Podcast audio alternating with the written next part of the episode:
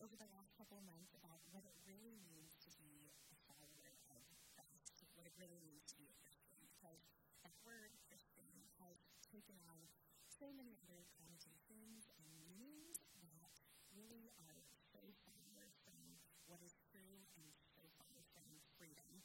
We've been looking at the book of Galatians to help us get back to the basics, to get back to what is true, because Paul, the writer of this book, wrote this letter for the same purpose.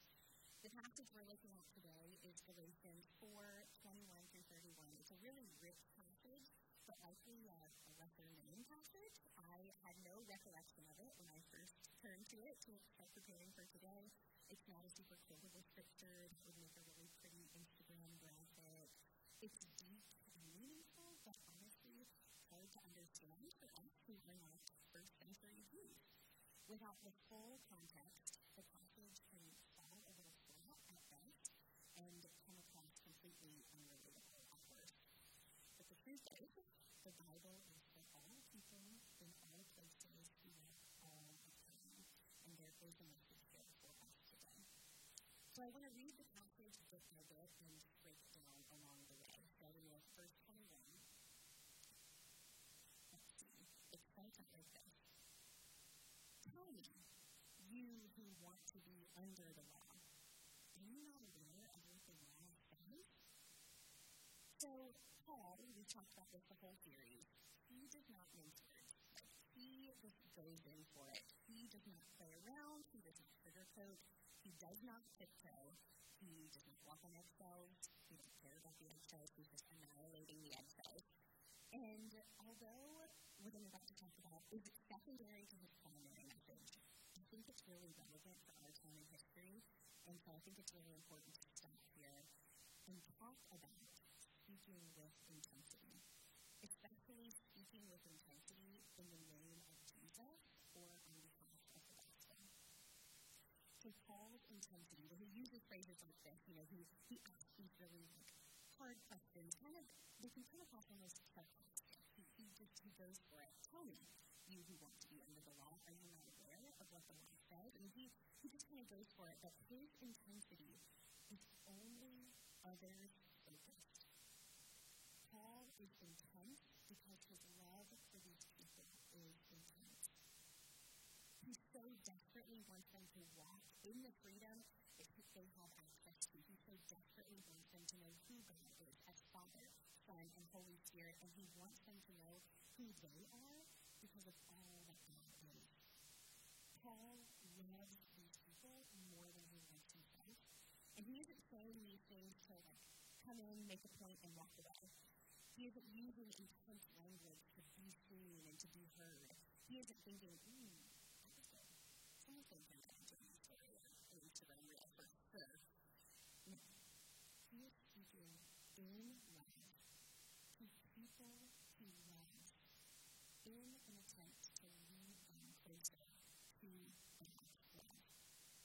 One commentary I read put it like this. It said, Paul's soul recoils in horror from such an idea as obscuring the vital truth of the all-sufficiency of Christ for salvation.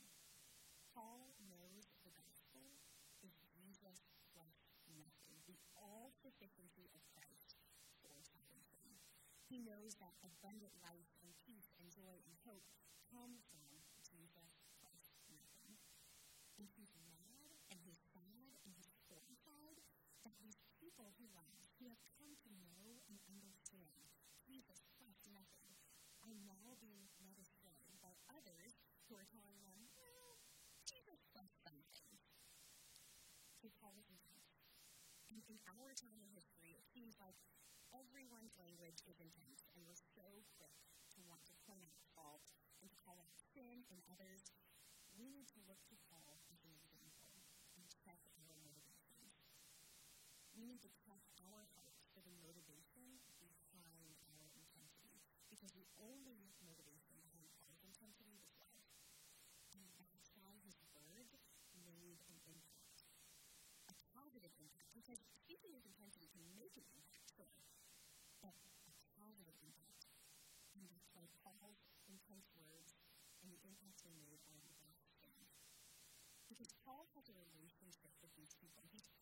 himself to be a sincere and faithful friend. He's put in the time and the work, and he's not saying these things to people that he doesn't know. He loves this church and he's writing with intensity because he wants more than anything for them to know truth and to be free. He wants more than anything for them to move closer to Jesus.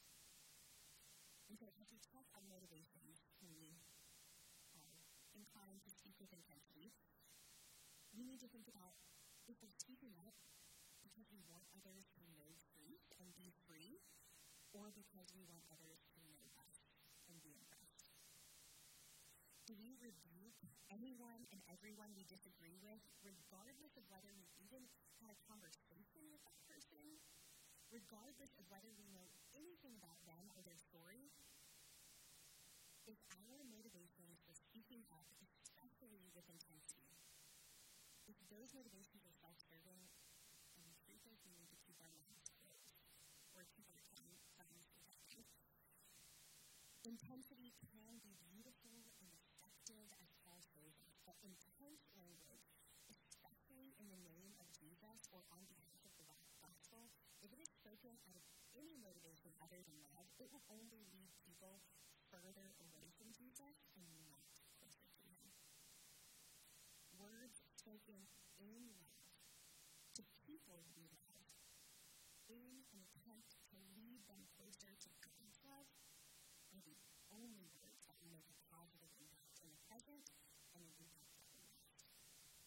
Intensity fueled only by love is what will last. Okay, so we've made through one verse this case, we've got about an hour to go, so buckle up.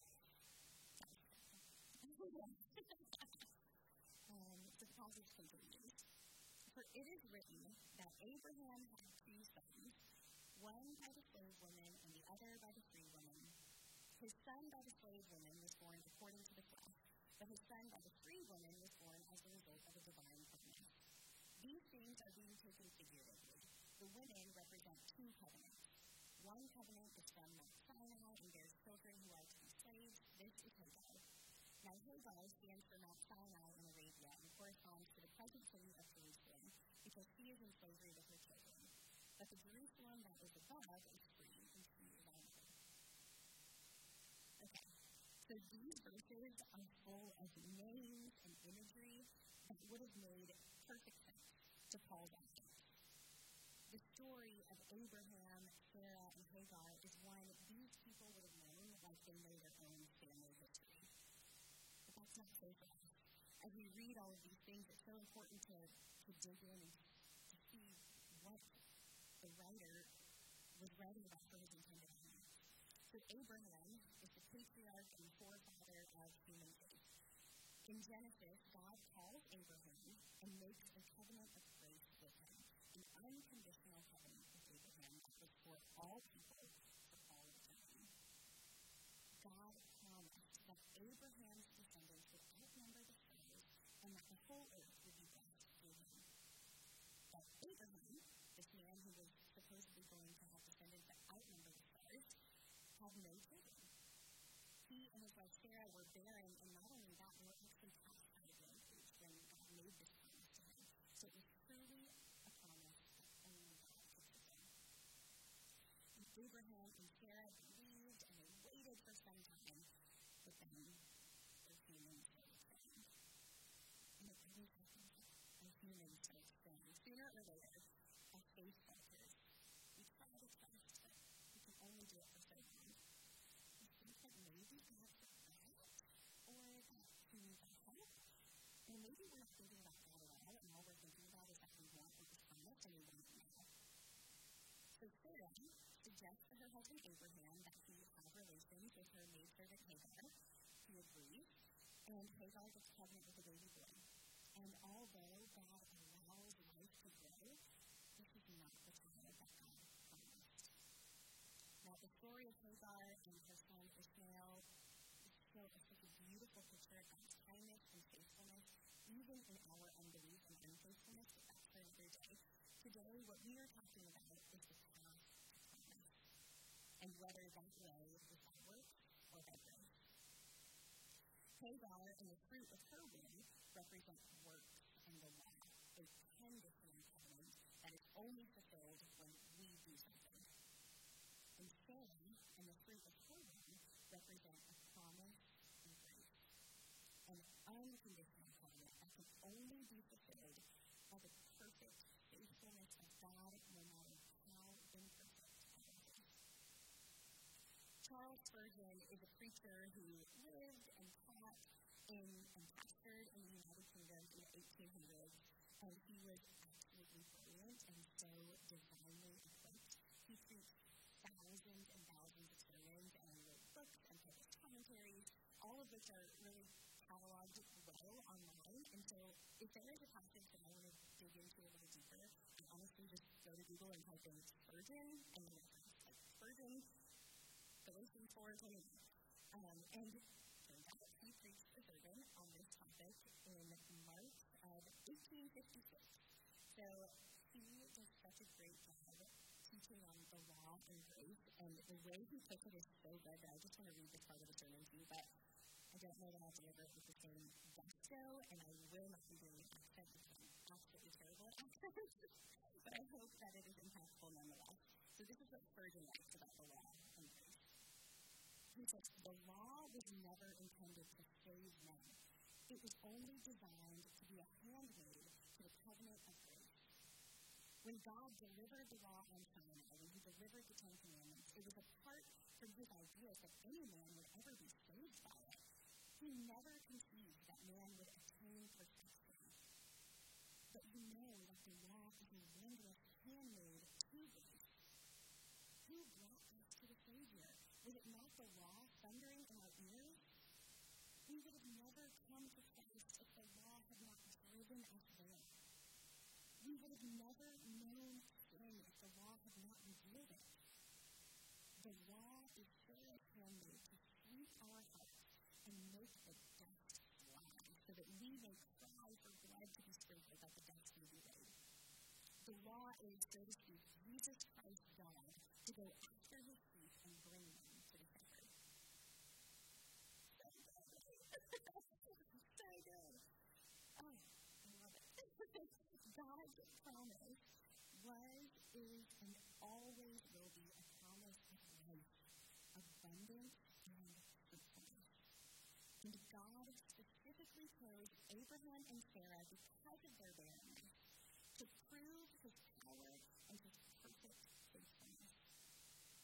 Hagar represents law because she was their attempt to get to the promise on their own. But God redeemed everything, even our attempts to get to his promise without him. And he uses our imperfect faith to bring us back to his perfect grace.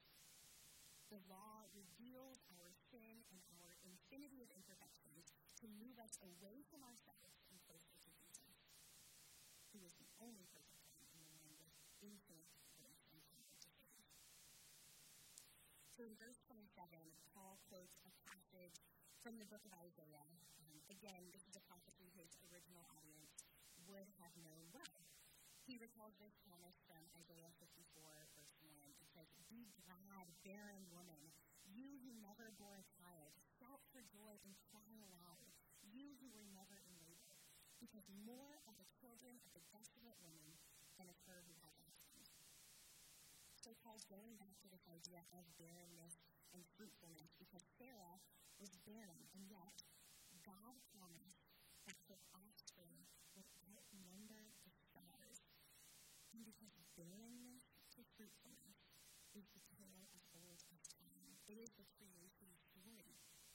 The earth being formless and void, and then God doing what only God can do, and creating something out of nothing, and not just a meh something, but perfect paradise.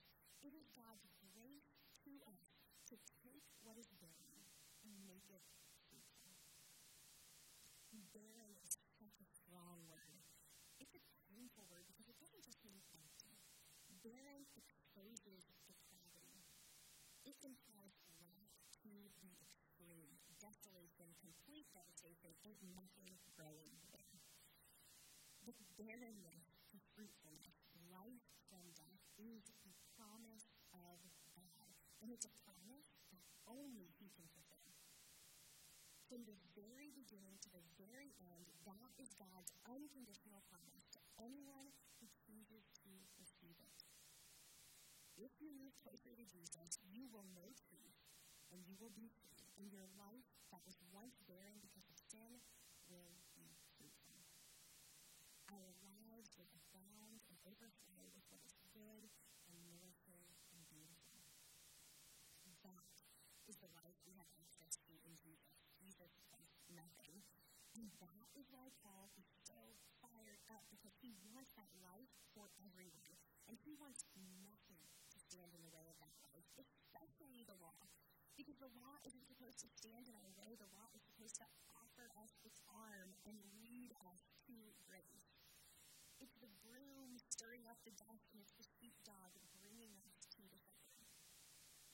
Spurgeon also taught on Isaiah 54 1, um, which is where that encouragement to be glad bearing woman comes from. And I love how he writes this. He says, Now that you're really afraid of being barren, you will be fruitful soon.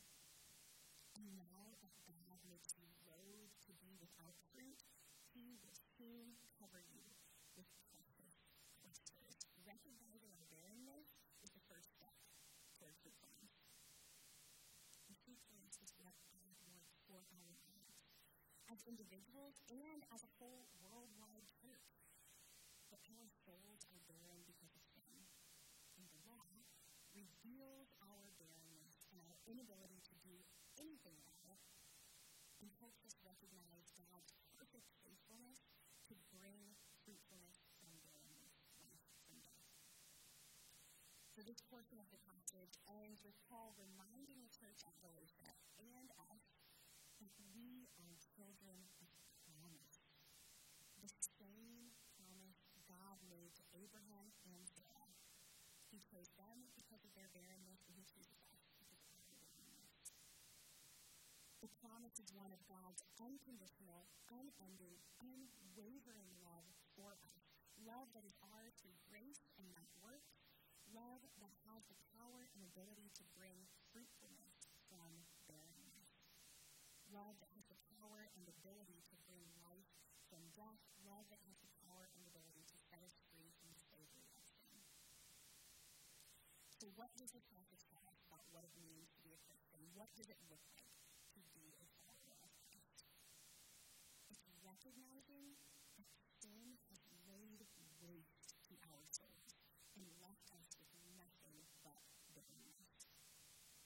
It's receiving God's promise to choose us in our barrenness and turn our barrenness into fruitfulness, even when we cannot begin to imagine how we can or will do it. It's trusting God to do what He says He will do and not do anything to help Him except to move closer to Him. Being a Christian is having imperfect faith in the perfectly faithful one. Let's pray. God, thank you so much for your word. Thank you that you allow us to get to know you. Thank you, God, that as we get to know you, we just